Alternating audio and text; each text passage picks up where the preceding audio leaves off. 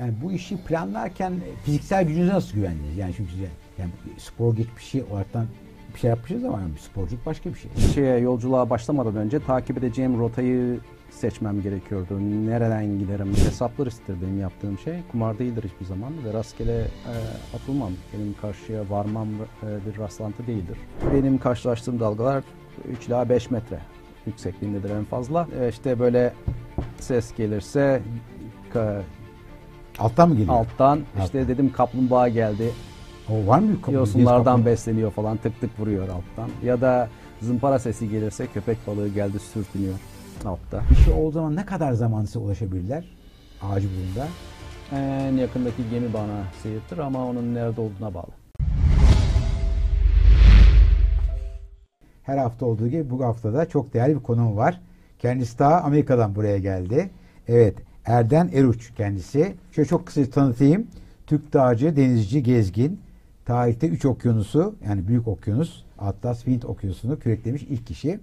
Onun dışında dünyayı kendi kas gücüyle devre alim e, yapmış. O da dünyayı dolanan diye geçiyor. Onu tekrar söyleyelim. Ben de bilmiyordum bu sözcüğü yapıyor kadar. İlk Türk. E, kendisi 5 sene 11 gün boyunca 2007'den 2012'ye kadar e, bu e, devre alim projesini tamamlamış. E, 62 yaşındasınız. Doğru. Değil mi? En son onu da yapalım. Ondan sonra Ohio State'te okumuş. Sonra George Mason Üniversitesi ve esas ilk Boğaziçi Üniversitesi pardon. Boğaziçi Üniversitesi üzerine Ohio State üzerine MBA var George Mason herhalde. E, bu arada e, kendisinin 18 tane de Genius rekorlar e, dünya rekoru var. Sayısı her gün arttığı için sayacaktım sonra vazgeçtim. Başlamadan esasında ben bu bizi tanıştıran e, Çağrı Özpidici'ye çok teşekkür ediyorum. Kendisi hem bu çok değerli kitabı yazmış. E, vallahi nasıl yazmış bilmiyorum ama bir ansiklopedi değil mi? Bugün, bugün ansiklopedi yazdın herhalde. Çok sen. uğraştım. Vallahi nasıl bir ya ben oku- okurken yoruldum. Ee, çok değerli bir yapıt bu. Ee, onu yazmış. Buradan e, bunu da vereceğiz sanıyorum. Ee, çekilişte e, öyle bir şey önerdi. Ee, izleyenler arasında çekilişte vereceğiz bunu. Evet hoş geldiniz. Teşekkür ederim. Hoş bulduk. Ee, ta Seattle'dan geldiniz buralara. Doğru mu? Doğrudur. Harika. Harika. Şimdi ben sana tanıttım kısaca böyle yine akışta siz tanıtmaya devam edersiniz kendinizi. Ondan sonra esasında bizim bu programımızın amacı esasında insanlara ilham vermek, cesaret vermek, rol model yaratmak, farklı meslekler, farklı e, farklı hobiler e, bizi seyredenlere e, şey yapmak, e, aktarmak. O yüzden de daha çok ben bu e, teknik taraftan çok kişisel gelişim tarafıyla daha çok ilgileniyorum. Şimdi şöyle başlamak istiyorum esasında. Ee, çocukluğunuzda bab yani kitaptan yazdım ben tabii ki sizi tanımıyorum da kitaptan olduğu kadarıyla ya babanızın etkisiyle başlamış her şey değil mi? Yani İlk nokta baba. Evet. Babam e, dağ ve komando okulunda ben kendimi tanımaya, bilmeye başladığım evrede 4-5 yaşlarımda dağ ve komando okulunda o eğitmendi. Ve onların e, kursiyerleriyle kaya tırmanışlarını, efendim e, denizdeki talimlerini ben onları izlerdim hep. Ve bana yüzmeyi öğreten, kayak kaymasını öğreten ve e, beni kollayan ama önümü kesmeyen babamdır. Baba bir yer. Yalnız çok ortak noktamız var. Ben de Türkiye'de 3 boğazı yüzerek geçmişimdir. Yani İstanbul Boğazı, Çanakkale Boğazı ve Büyükçekmece'yi 7 kere geçtim. Ne güzel. Ee, dünyada 200 değilim o zamanlar. Bilgi işlemle uğraşıyorum hala. Aynı sizin o sıkıldığınız işi yapıyorum böyle. Ayrıca Amerika'da okudum. O yüzden böyle, böyle çok büyük cesaretler. Şeyi merak ediyorum mesela bab- baba olmasaydı yani baba rol model olmasaydı bu işi bu işi yapar mıydı yani, yani yoksa bu yani babadan geliyor ama yani bir şekilde babanın hani bilinç altında herhalde bir şeyi var herhalde etkisi.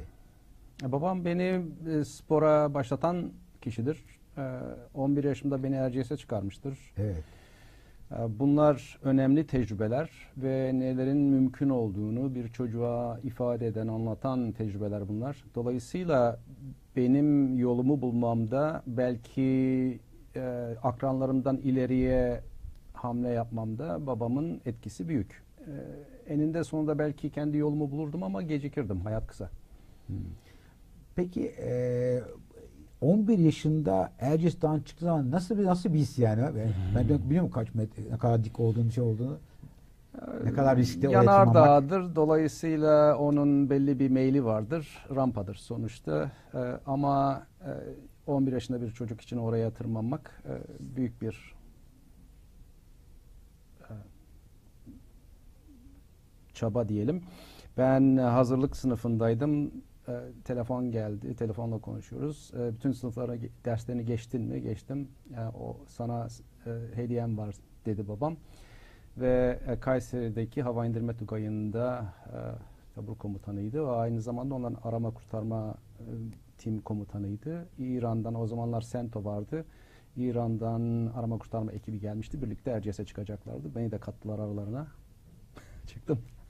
Evet. Onun etkisi yani orada mesela orada kazanmış olduğunuz e, deneyim sizi cesaretlendirir mi ileriki hayatınız için? E, o noktadan sonra kendimi dağcı addettim tabii. Ha. Havası değişti her şeyin. O olaylara bakış açım değişti. Çıkmadığım ağaç. Hatta e, e, ben yatılı okuldaydım Bornova Anadolu Lisesi'nde. E, o zamanlar Yamanlar'daki televizyon vericisi yeni inşa ediliyordu. İki defa e, arkadaşlarımı ikna edip değişik iki defa iki, arkadaşı ayrı ayrı ikna edip o tarafa doğru tırmanmaya yeltenmişimdir. Ama tabii gün kısa olduğundan geri dönmek zorunda kalmıştık. Çocuk aklımızla mesafeleri e, tartamıyoruz doğru. Hiçbir yere varamadan Bornova'nın sırtlarından geri dönmüştük geri. Şey kı- 62 yaşındasınız. 40 sene Amerika'da bunun. Yani 22 sene Türkiye, 40 sene Amerika. 26 yaşımda ben Amerika'ya Amerika, 26. O gittim. zaman- Doktora çalışmaları için ondan sonra orada kaldım. Daha fazla yani burada biraz daha fazla Amerikalı Amerika işi daha fazla Amerikalı değil misiniz aslında yani, yani kültürel anlamda? Orada daha fazla Yo hayır ben hala kendimi e, bir Türk olarak düşünürüm. E, Türkiye'yi temsil ettiğim düşüncesindeyimdir. Çünkü herkes benim Türk olduğumu biliyor. E, onu kesinlikle e, yatsımamak lazım. E, denedim Türkiye'ye geleyim iş bulayım falan diye e, üniversite çalışmalarımdan sonra beceremedim. Döndüm orada iş buldum. Sonra Evet, oradan bir evlendim. kadermiş biraz. E, biraz e, o iş şansa kalıyor. Şimdi Lefkoşa'da doğdunuz bir kere. Yani bir adada doğmuşsunuz. Doğru. Ben çok zaman geçirdim Kıbrıs'ta. Babaanne Girit, anne Kilis, dede Priştine ve anneanne Çerkes kökenli. Bu kadar karışık nasıl oluyor? Bayağı bir karışmışsınız yani. Babamın dedesi Ahıska göçmenidir. Sivas'a yerleşmişler. Ee, babaannem Girit göçmenidir. İstanbul'da dedemle tanışmışlar. Babam İstanbul doğumlu. Annemin babası Priştine göçmeni. Ee, anneannem Çerkes. Kendisi Kilis'te doğuyor. Ben de Kıbrıs'ta doğmuşum. Yani e, çöken bir imparatorluğun meyvesiyim ben. Evet. onca göç, onca e, savaş sonrası hani o dört kökten birinin önünü bir çete kesse ben bugün olmazdım. Hmm, doğru. Ben yurt dışındayken e, etrafımda işte soykırım falan gibi laflar edildiğinde ben bunu rahatlıkla söyleyebilirim. Ben olmayabilirdim burada. Ben şans eseri varım. E, ve genellikle öyle bir çıkış yaptığında konu biter, noktalanır. Belki ondan daha rahat risk alabildiniz. Zaten e, şanslı yaşıyormuşsunuz. Kaybedecek bir şey yok yani. yani.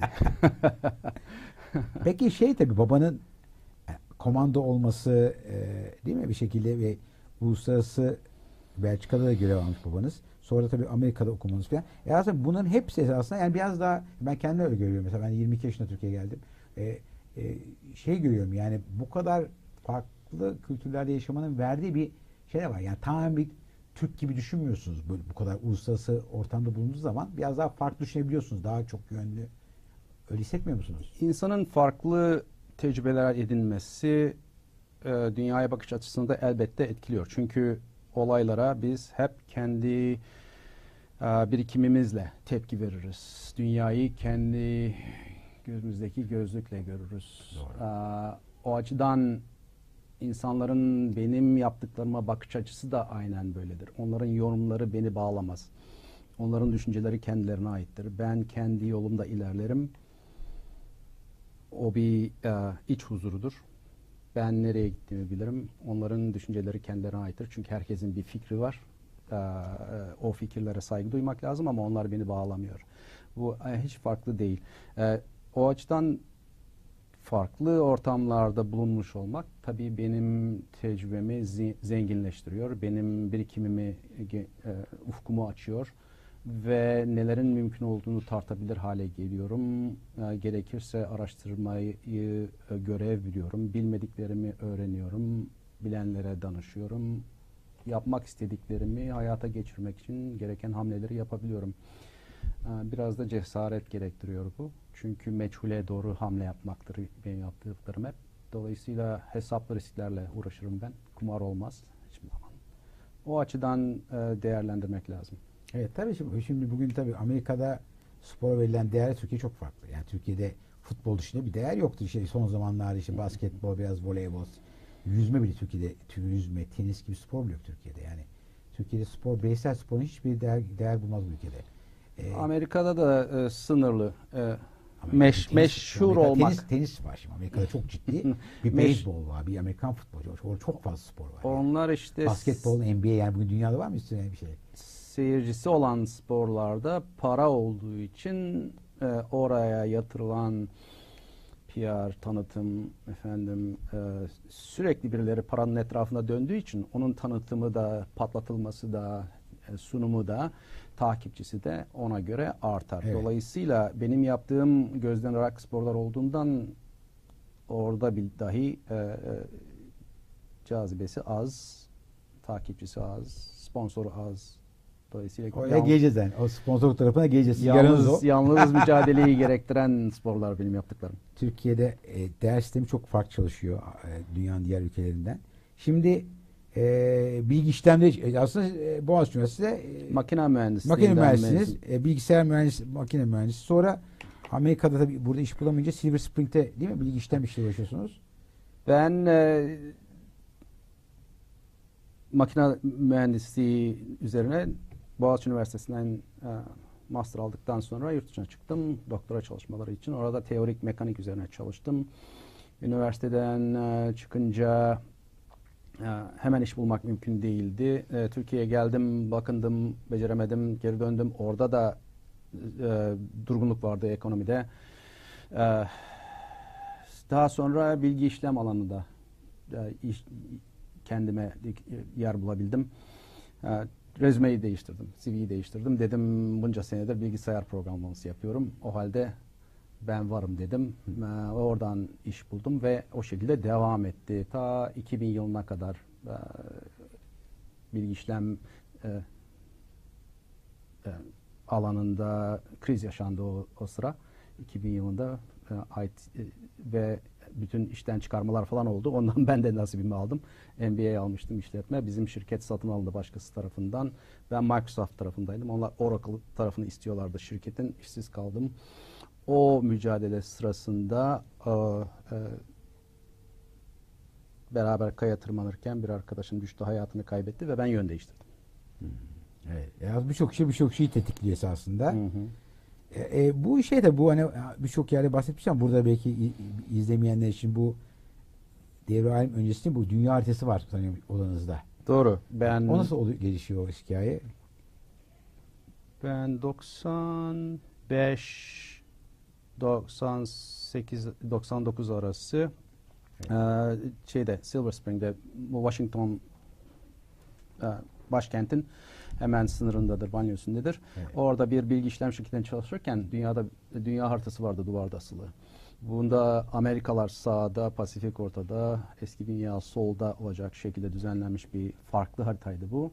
Farklı bakış açısı ve olunca e, değişik şeyler görüyor insan o, o tür haritalarda. Benim de huyumdur. Hep haritalarda giderim böyle incelerim falan.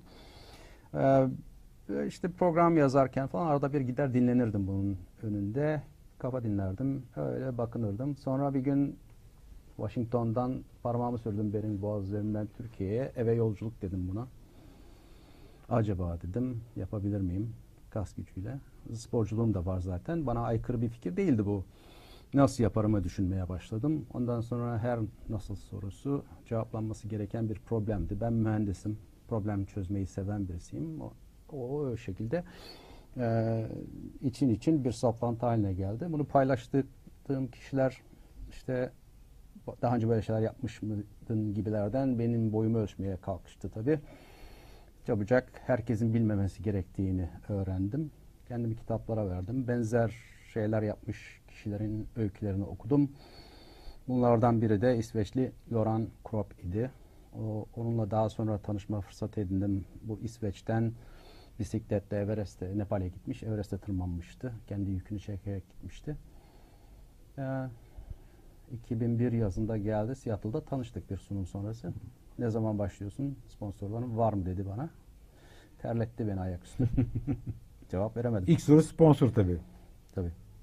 Peki şeyi merak ediyorum. Bu yani bu işi planlarken fiziksel gücünüze nasıl güvendiniz? Yani çünkü yani spor geçmişi olaraktan bir şey yapmışız ama yani sporculuk başka bir şey.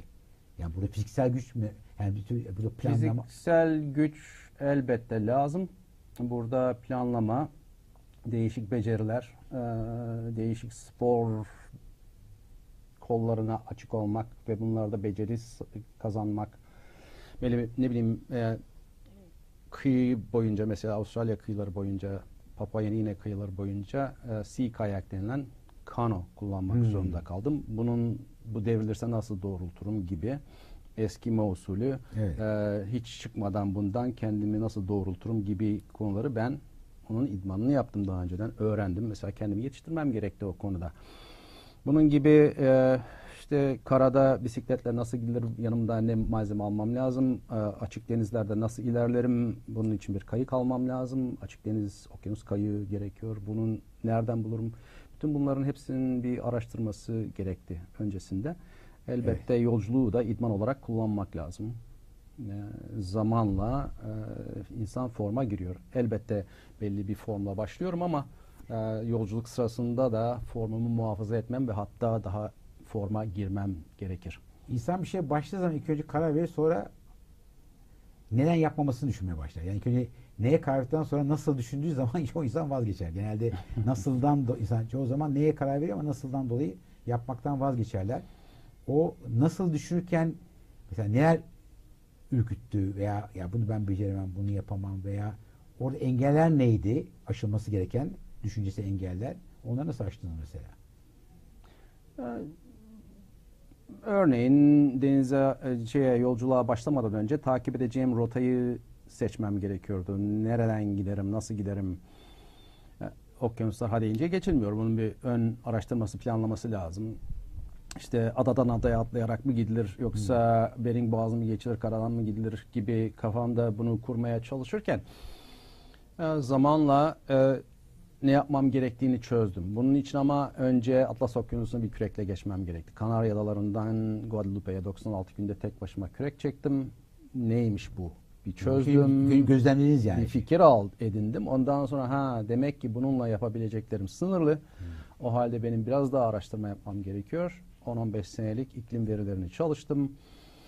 Ee, okyanusun neresinde, hangi tarih, mevsimde şartlar ne olacaktır gibi fikir edindim. Ona göre e, günde 30 milden, ayda 1000 milden bir rota tasarladım. Ondan sonra o rotada kalma mücadelesi verdim. Karşıya rastgele ben denize açılmadım. Mevsimi seçerken denize açılmadan önce çıkacağım noktayı ve tarihi e, fırtına güzergahları ve fırtına e, mevsimlerine bağlı olarak seçtim. Bunların hepsi önemli ve bir ön çalışma gerektiren şeyler. Hani e, dediğim gibi hesaplı risktir benim yaptığım şey. Kumar değildir hiçbir zaman ve rastgele e, atılmam. Benim karşıya varmam e, bir rastlantı değildir. Bir hesap Evet. kitap işidir ve Kesinlikle. e, bilek gücü alın teri meselesidir. Evet.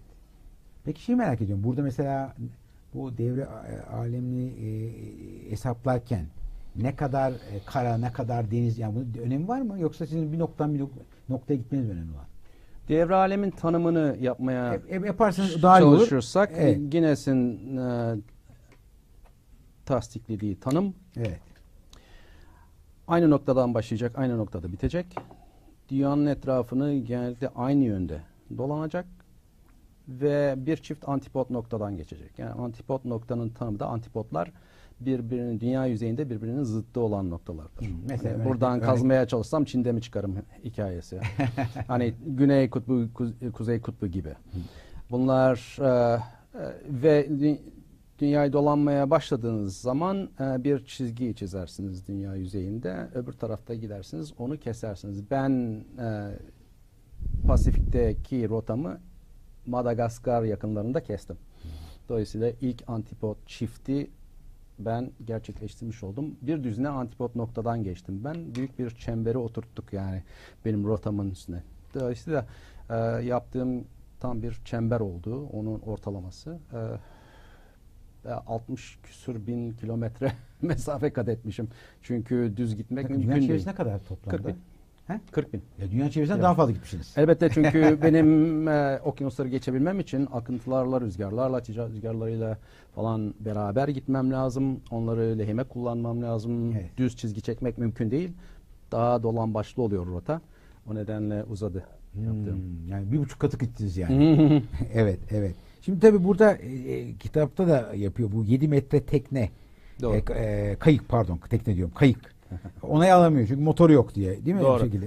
O nasıl oluyor hikayesi? Yani burada tabii Ben Tü- Türkiye'de her şey bazı şeylerde böyle çok esnek olamayan bir toplumuz. 2005-2006 kış Evet. aylarında ben işte bahsettiğim Kanarya Adaları'ndan Guadalupe'ye geçişi yaptım tek başıma. Ondan Evet. sonra 2007 kışında geldim ve e, bunu Türkiye'de kaydedelim.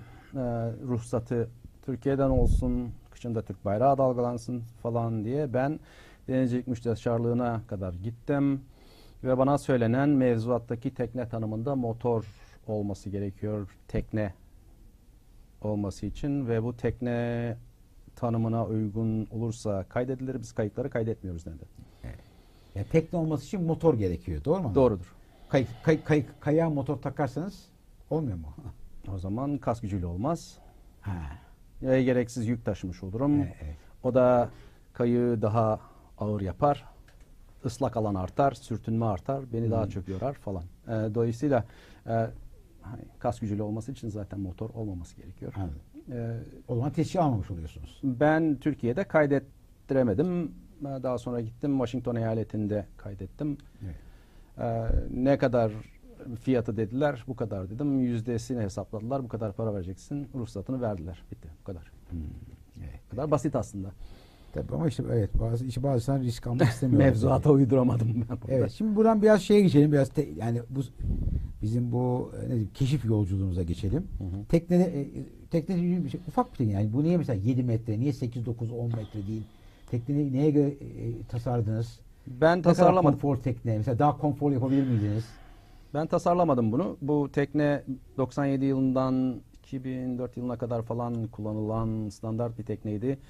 Atlas Okyanusu'nda yapılan kürek yarışlarına e, standart lazerle kesilmiş e, kontrplak tabakaları. Bunlar parçaları yolluyorlardı yarışçılara. Onlar e, verilen talimatlara göre bunu epoksiyle falan tutturup maket yapar gibi kayığı hazırlıyorlardı. Ondan sonra s- starta geliyorlardı. Tek tip teknelerle yapılan, yani kayıklarla yapılan yarıştı bu. E, onlardan daha sonra kullanıldıktan sonra e, bunlar elden düşme alınabiliyordu. Benim teknem 2001 yılında iki İngiliz tarafından inşa edilmiş. E, daha sonra 2004 yılında kız bir İngiliz ekip daha bunu kullanmış. Onlardan ben aldım. Bu standart bir tekne. iki kişilik teknedir. Ben tek başıma kullandım. Dolayısıyla fazladan yiyecek yükleyip menzilimi artırabildim.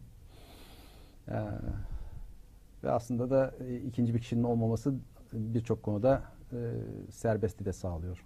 Gerçi işi zorlaştırıyor ama Hı. karar vermede daha kolaylık sağlıyor. Ee, kendinle barışık olmak lazım. Bunu Ne kadar sağlam mesela bu kayık ne kadar sağlam? Yani ben şey anlamadım. Okyanus dediğin şey yani bazen büyük tekneler bile devriliyor. Uçaklar devriliyor. O kadar kuvvetli bir ortam basit bir kayık nasıl gidiyor? Ha, kayık e, Nasıl devrilmiyor bir kere yani? O dalgada filan. devrilen şimdi e, kayık olması, hafif olması büyük bir avantaj aslında. Hmm. Ceviz kabuğu gibi düşünelim bunu. Dalga geldiği zaman bunu kaldırıyor, altından gelip geçiyor. Ha, Ha. Yani böyle alabora etmiyor yani. Eğer devrilerek gelen dalgalar varsa ki işte Hawaii'deki o büyük dalga, o 20 metre, 30 metrelik dalgalar var mesela. 20 metre 30 metre dalga olmaz. Ee, benim karşılaştığım dalgalar 3 ila 5 metre yüksekliğindedir en fazla. Ee, o kadar büyük dalgalar e, olmaz zaten. An- ancak kuzey denizlerine ya da güney denizlerine inerseniz olur ki e, birbiriyle örtüşen, değişik yönlerden gelen fırtınaların yarattığı dalgalar örtüşürse o zaman bunlar bir, birbirinin üstüne binmeye başlar. Zi- Zirveler ekler, çukurlar ekler ve aşağı yukarı oynamaya başlar deniz ve daha tehlikeli olmaya başlar. Darbeli Hmm. dalga yapar. Yani belli bir yönden gelen dalgaların Tek yönden gelen dalga de- onlar daha risk, az riskli. az riskli ama böyle aşağı yukarı oynamaya başladığı zaman oldu? bir taraftan vurdu girdi mu teknenin girisi kaldırdı indirdi. doğru. Değil mi? Bunu dök- devirecek Ee, şey yok. yukarıdan gelirse işte rüzgar varsa 40 knotun üstüne falan çıkarsa bu sefer yukarıdan devrilmeye başlar. Üzerine katlanarak gelirse o zaman yuvarlayabilir tekneyi. Hiç öyle başına bir şey geldi mi? Teknenin e, geldi ama e, başıboş bıraktığın zaman tekneyi öyle sorunlar yaşadım. E, o tür ortam sert hava oluştuğunda aslında e, deniz çıpası, drog falan kullanmak mümkün. Böylece teknenin burnunu ya da kıçını denize e, çevirmek, dalgalara çevirmek mümkün. Ve o zaman dalga geldiğinde en kötü ihtimalle üzerine biner, aşar gider, devirmez. Ama siz yani, e, bayağı bir hesap kitap yapmışsınız yani ne zaman başlamanız gerektiği konusunda herhalde siz oradaki hava şartlarını çok ciddi önceden etikettiniz yani. Elbette fırtına mevsiminde denizde olmamak üzere ben planlarım, geçişlerimi. Genellikle kış aylarında yapılır ki e, kasırgalar, tayfun, siklon falan bunların hepsi bulunduğunuz yere göre değişen isimler. Ama kasırga olarak biliriz hepsini biz. E, bunların e, olduğu dönemler yaz aylarıdır. Sıca- denizin sıcak olduğu, havanın sıcak olduğu dönemlerdir.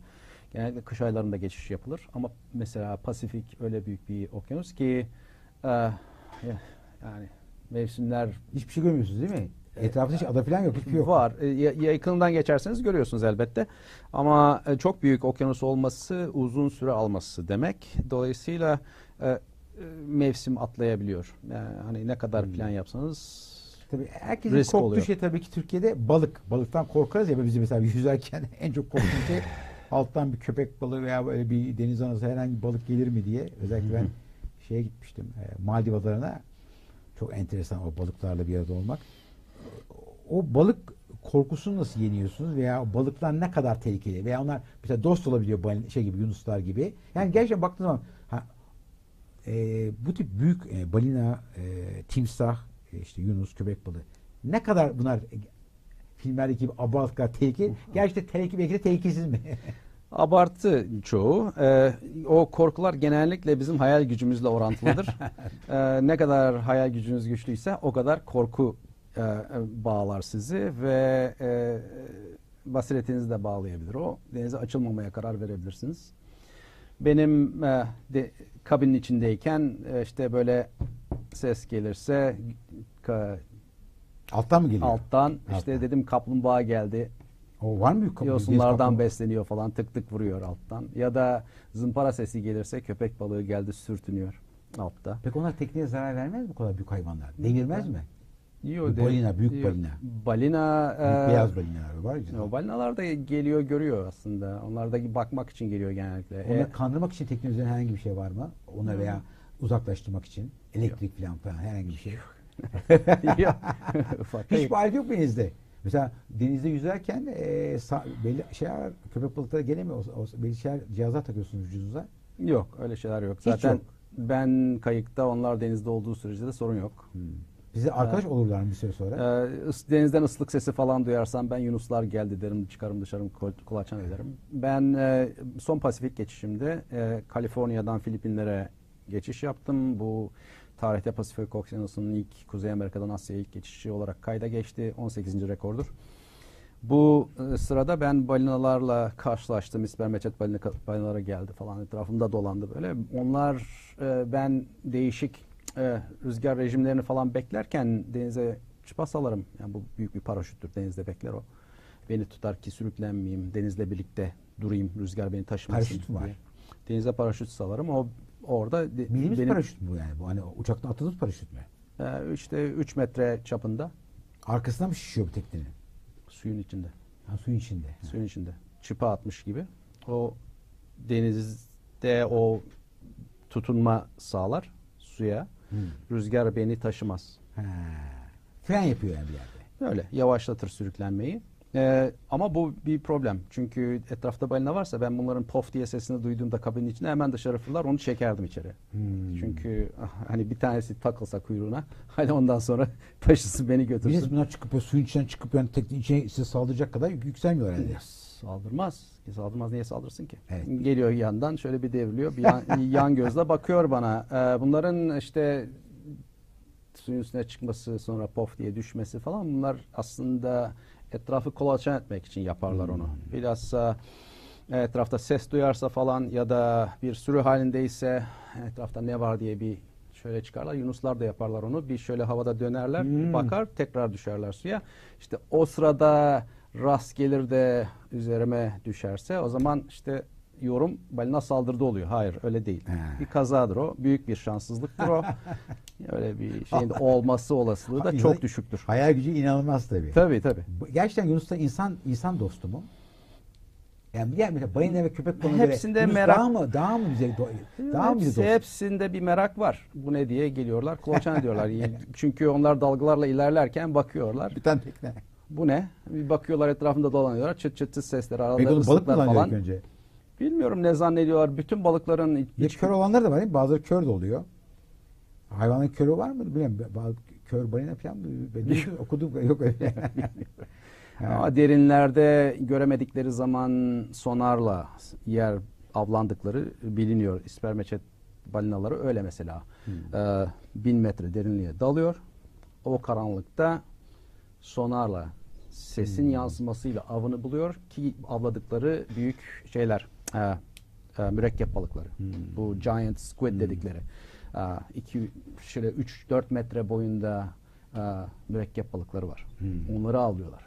Daha derinlere inip e, o da sonarla oluyor yansımayla. Evet. Şimdi gelelim te- tabii insanın temel ihtiyaçları. Yani tuvalet, uyumak, e, temizlik, değil mi? Beslenmek. Bunlar ne? Bunlar mesela benim şimdiden baktığım zaman en zor kısmı burası geliyor bana. Yani birçok zor kısmı var ama bir de bu temel ihtiyaçların karşılanması ve yani veya hijyenik şartların o, o, o, o siz yani onu daha önce nasıl planladınız? Ne, nasıl ne şekilde hallettiniz? Mesela suyu, suyu, tuvaletinizi, uyumanızı nasıl hallettiniz bunları? Ha, kabinin e, e, kayığın arka tarafında arka üçte biri diyelim 7 metrelik kayığın arka tarafında bir kabin var. Orası kuru alandır. Evet. Orada ben e, dinlenirim. E, bütün malzemelerde giysiler şunlar bunlar orada torbaların içinde ıslanmayacak şekilde orada bulunur. E, güverte kapalıdır. Bütün yiyecekler falan o güverte altındaki haznelerde tutulur. Kabinin üzerinde güneş panelleri vardır ve burunda da. Bunların hepsi benim e, teknemdeki iki büyük aküyü şarj eder. 200 amper saatlik kapasitesi olan e, aküler bunlar. Ve son e, düze- düzenlemeden sonra 295 watt benim e, güneş enerjisi derleme şansım oldu. Ve bunlarla hava bulutlu dahi olsa öğlene kalmadan akülerim %100 şarj olmuş oluyordu. Bunlardan ben 12 voltluk bir düzen çalıştırıyorum. O 12 voltluk düzenle e, benim e, 4,5 amper çeken bir su cihazım var. Bununla ben deniz suyunu alıp ondan tatlı su üretiyorum. İçinde çok sıkı bir filtresi var bunun. Ve motoruyla çok yüksek İçiyorsunuz basınçla suyu, içebiliyorsunuz. Evet, e, tatlı su üretiyor bu. O ta- e, tuzlu suyu o filtreden, sıkı filtreden geçiriyor. Moleküler düzeyde tuz molekülleri daha büyük olduğundan su moleküllerine nazaran a, o filtreden geçince arka tarafında tatlı su terliyor. Onu topluyoruz. O e, şişelere dolduruluyor. Ondan sonra o benim içecek suyum oluyor. Bununla ben içiyorum. E, yediğimi e, suyunu kaynatıp e, kurtulmuş yemeklerime katıyorum. O yemeğim oluyor. E, bununla ben işte e, kendimi duruluyorum, giysilerimi duruluyorum. Bunların hepsi tatlı su çok önemli orada. Çünkü cilt, cilt bakımı en zor olan konu. Tuz yakıyor, tahriş ediyor. E, ne bileyim e, güneş, rüzgar aynı şekilde Doğru. deriyi sürekli tahriş eden şeyler sürekli kapanmam lazım ama kapandığın zaman da tuz birikiyor. Terden olsun, denizden olsun. O da yakıyor deriyi. Bunun durulanması lazım düzenli olarak. E, cilt bakımı en çok zorlandığım konuydu benim. Güneş kremi kullanıyor musunuz? Hayır. Ortalık Gerçekten güneş mi? kremi kullansam ortalık batar. Ha. Gerçi gerçi Bizim şimdi 50 falan sürüyoruz artık. e, tabii de e, Nasıl koruyorsunuz kendinizi? peki? kullandıktan sonra e, bizim duş alma, yıkanma, temizlenme şansımız var şehirdeyken. Benim orada o şansım yok. Dolayısıyla e, yağsız olanları var. Onları kullanabiliyorum. Ufak alanları korumak için, yüzüm, alnımı falan korumak için. Ama genellikle yaptığım sürekli kapanmaktır. Hmm. E, uzun kollu, anladım. gerekirse uzun e, uzun don giyerek e, ve şapka büyük Hmm. e, çeperli şapka giyerek falan örtünmektir benim yaptığım. Ha. E, Cap giyersem bu sefer bandana böyle sırf yüzüm açık kalacak şekilde Hmm. ensemi de kapatacak şekilde onları ben kapatırım. Gölgelik yaparım. Kapanmaktır yaptığım güneşten korunmak için. Anladım. Peki tuvalet nasıl halloluyor? Kovayla. Ha. Anladım. o zor alışıyorsunuz herhalde. Her şey Evet. her şey alışıyor. Şöyle bir şişe ve kova. Yani Hmm. onunla her ikisi de halloluyor. Aa, evet. Beslenme de kolay değil sanıyorum. O kadar şey taşıma o kolay yani kaç kaç gün Ee, en uzun ne kadar kaldınız hiç karaya çıkmadan? Benim en uzun süre denizde kaldığım e, gün, Hiç çıkmadan gün sayısı 312 gün. Burada hiç dışarıdan destek aldınız mı? Hayır. İyi, o zaman ne varsa 300 o. 312 ne varsa onu 312 gün kaldım. Bu 2007-2008. Bir sene yakın ya. Doğru 10,5 ay. Ee, ben Avustralya'ya gitmeye çalışıyordum. O sıralar e, La Nina iklim şartları oluştu Pasifik'te ve beni güney yarı bırakmadı. Kaliforniya'dan başlamıştım. Avustralya'ya gitmeye çalışıyordum. Deniz beni batıya sürdü. Ve kendimi Papua Yeni Gine sularında buldum. Bir türlü karaya ulaştıramadım tekniği. Öyle bir sorun yaşamıştım. O 312 güne kadar sürdü. Zaten 10 günlük falan bir yiyecek kalmıştı Ama sizi izliyorlar değil mi? Bir yer, birileri izliyor. Tabii takip cihazı var. Nerede olduğumu herkes biliyor. Hı. Peki bir şey olduğu zaman ne kadar zaman size ulaşabilirler? Acil bir durumda. En yakındaki gemi bana seyirtir ama onun nerede olduğuna bağlı. Yani o zaman bir risk var esasında. son geçişimde örneğin e, ben e, Kaliforniya ile Hawaii arasında e, mücadele ederken e, kasırga mevsimi başlamıştı. Bana doğru tehditkar alçak basınç sistemleri geliyordu. Hı. Ve Amerikan sahil güvenlik sistemi e, e, kuvvetleriyle biz e, sürekli temastaydık. Benim sahildeki ekibim bunlarla e, koordineli bir şekilde en yakındaki gemi nerede, en yakındaki kasırga alçak basınç sistemi nereye nereden geçecek, ne kadar yakından geçecek falan bunların hepsini onlar takip ediyorlardı. Son söz benim olacaktı ama ben ha dediğimde beni gelip alacak bir tedbiri de gözden kaçırmamıştı. Mesela belli hava şartlarında sizi yani Amerikan engelleyebilirler mi yani? çıkmayın Hayır. diyebilirler mi? Hayır. Yok öyle bir şey.